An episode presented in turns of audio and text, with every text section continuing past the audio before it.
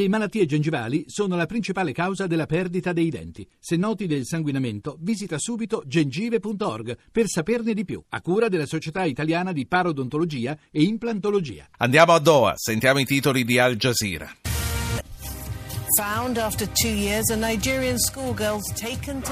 Ritrovata dopo due anni, una studentessa nigeriana viene portata nella capitale per incontrare il presidente dopo essere stata rapita da Boko Haram. L'abbiamo sentito, era il loro terzo titolo, per due anni e un mese in mano ai guerriglieri di Boko Haram. Amina Ali, 19 anni, è la prima vittima del sequestro di massa di Shibok in Nigeria a essersi o a essere stata liberata. Per lei, come per le altre 275 studentesse private della libertà, la comunità internazionale si mobilitò con la campagna Bring Back Our Girls, campagna cui aderì anche la nostra trasmissione. Per questo saluto Lia Quartapelle, deputato Commissione Esteri della Camera, che fu con noi dal primo giorno di questa campagna ed è per questo che l'ho voluta chiamare per condividere con noi la soddisfazione di questa buona notizia che c'è. Buonasera Lia, buonasera onorevole Buonasera Ruggero, buonasera ascoltatori. Io saluto anche Viviana Mazza, che è giornalista del Corriere della Sera, che proprio su questa vicenda ha scritto Ragazze rubate. Buonasera uh, Viviana. Buonasera. Um, quarta pelle, la liberazione di Amina fa, fa, bene sperare per le ragazze ancora nelle mani di Boko Haram oppure secondo lei fa parte della strategia del sequestro di massa, tipo liberarne una per alzare la posta su quelle ancora prigioniere? In realtà onestamente la liberazione di Amina lascia l'amaro in bocca che dopo così tanto tempo eh, siamo riusciti a riportare alla libertà solo una ragazza sulle 267 rapite a me oggi fa una grande felicità per lei, ma veramente rimanda al pensiero delle altre 266. Viviana, Viviana Mazza che cosa ne pensa? Tra l'altro Viviana Mazza è stata sul posto più volte per scrivere questo libro, ha conosciuto le madri, i familiari di queste ragazze.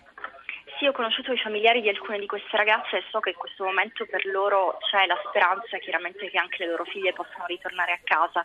In questi due anni non l'hanno mai persa, anche se è vero che per esempio nonostante eh, ci fosse ogni settimana un presidio di Bring Back Our Girls ad Abuja, ormai le famiglie non potevano più permettersi di andarci perché non avevano i soldi per farlo, perché non avevano la forza a volte per farlo, perché il dolore, il, il senso appunto di abbandono era grandissimo. Però per loro, dal loro punto di vista, il ritorno di Amina significa che alcune delle loro figlie forse torneranno a casa eh, torneranno a casa con uh, dei bambini probabilmente, eh, come, come, nel caso di Amina, perché sono state messe incinte, spesso queste ragazze rapite state, vengono spesso messe incinte dai miliziani e date in spose, eh, ma molti genitori le rivogliono indietro a qualunque costo. Con, eh, con, con i loro nipotini anche. Eh, lì a Quartapelle, appunto come abbiamo sentito, sembra che la ragazza fosse in compagnia del padre di questo bambino di quattro mesi che lei aveva in braccio. L'uomo è stato arrestato perché ritenuto appunto uno dei sequestratori, uno jihadista.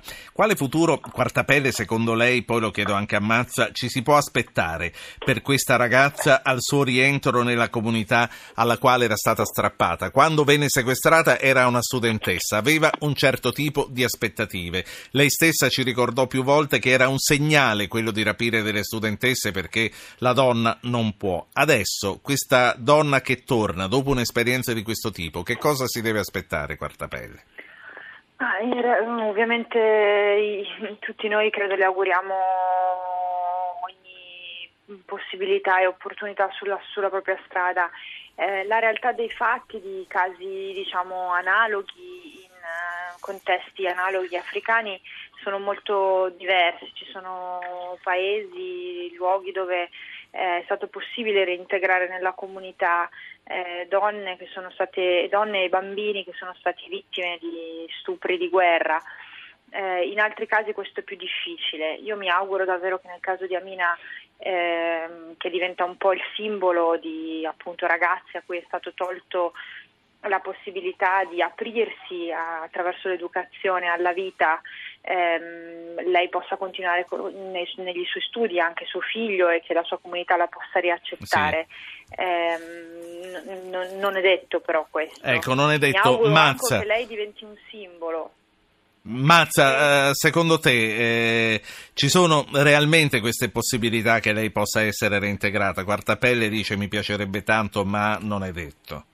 Eh, quello che è successo ehm, diciamo, sia nelle comunità cristiane che musulmane in, in Nigeria ehm, rispetto ad altre ragazze che sono state liberate, liberate perché ricordiamoci che queste 200 sono pic- una piccola parte, sono diventate famose ma sono una piccola parte delle 2000 donne che sono state rapite negli ultimi anni da Boko Haram, alcune di quelle erano tornate a casa con dei bambini e non sempre sono accettate dalla comunità, anzi perché il fatto che siano state tra Boko Haram significa per molti che sono state come infettate dalla loro ideologia e i loro bambini sono comunque figli di Boko Haram. Ora quello che è successo però oggi è che questa ragazza è stata portata da Buhari, l'attuale presidente della Nigeria, che ha sollevato la sua bambina eh, tra le braccia e ha sorriso a questa bambina, dando quindi in un certo senso un messaggio no? che questa bambina deve essere accettata, che, che questa donna deve essere accettata.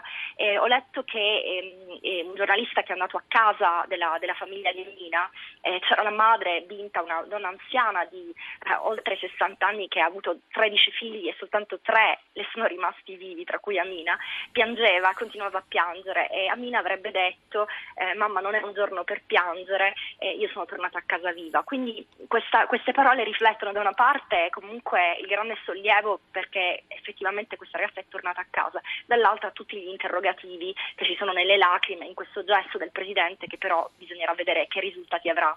Lia Quartapelle, che cosa possiamo fare noi perché un gesto come quello del Presidente della Nigeria possa avere un seguito? Che cosa possiamo e dobbiamo fare noi per educare?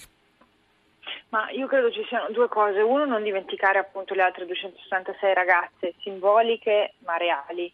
Ehm, e dall'altro lato continuare a dare tutto il sostegno affinché i paesi della regione, cioè Nigeria, Chad, ehm, e gli altri paesi, Niger e, e, gli altri paesi della regione che devono confrontarsi con, con Boko Haram abbiano tutti gli strumenti per farlo eh, per farlo da soli sì. e per farlo insieme. Questo mi sembra davvero eh, la, la, risposta che si può dare come cosiddetta comunità internazionale. Il terrorismo è una cosa che riguarda tantissimi paesi, in particolare la Nigeria è il paese. È partita la sigla, c'è solo questo segnale che le voglio dare. E... È il paese che nel 2014 ha registrato più vittime, è un paese che ha bisogno di, di sostegno in questo senso, ce la può fare con le sue gambe, dobbiamo dare un... Quartapelle, grazie. Grazie a Lia Quartapelle, grazie a Viviana Mazza.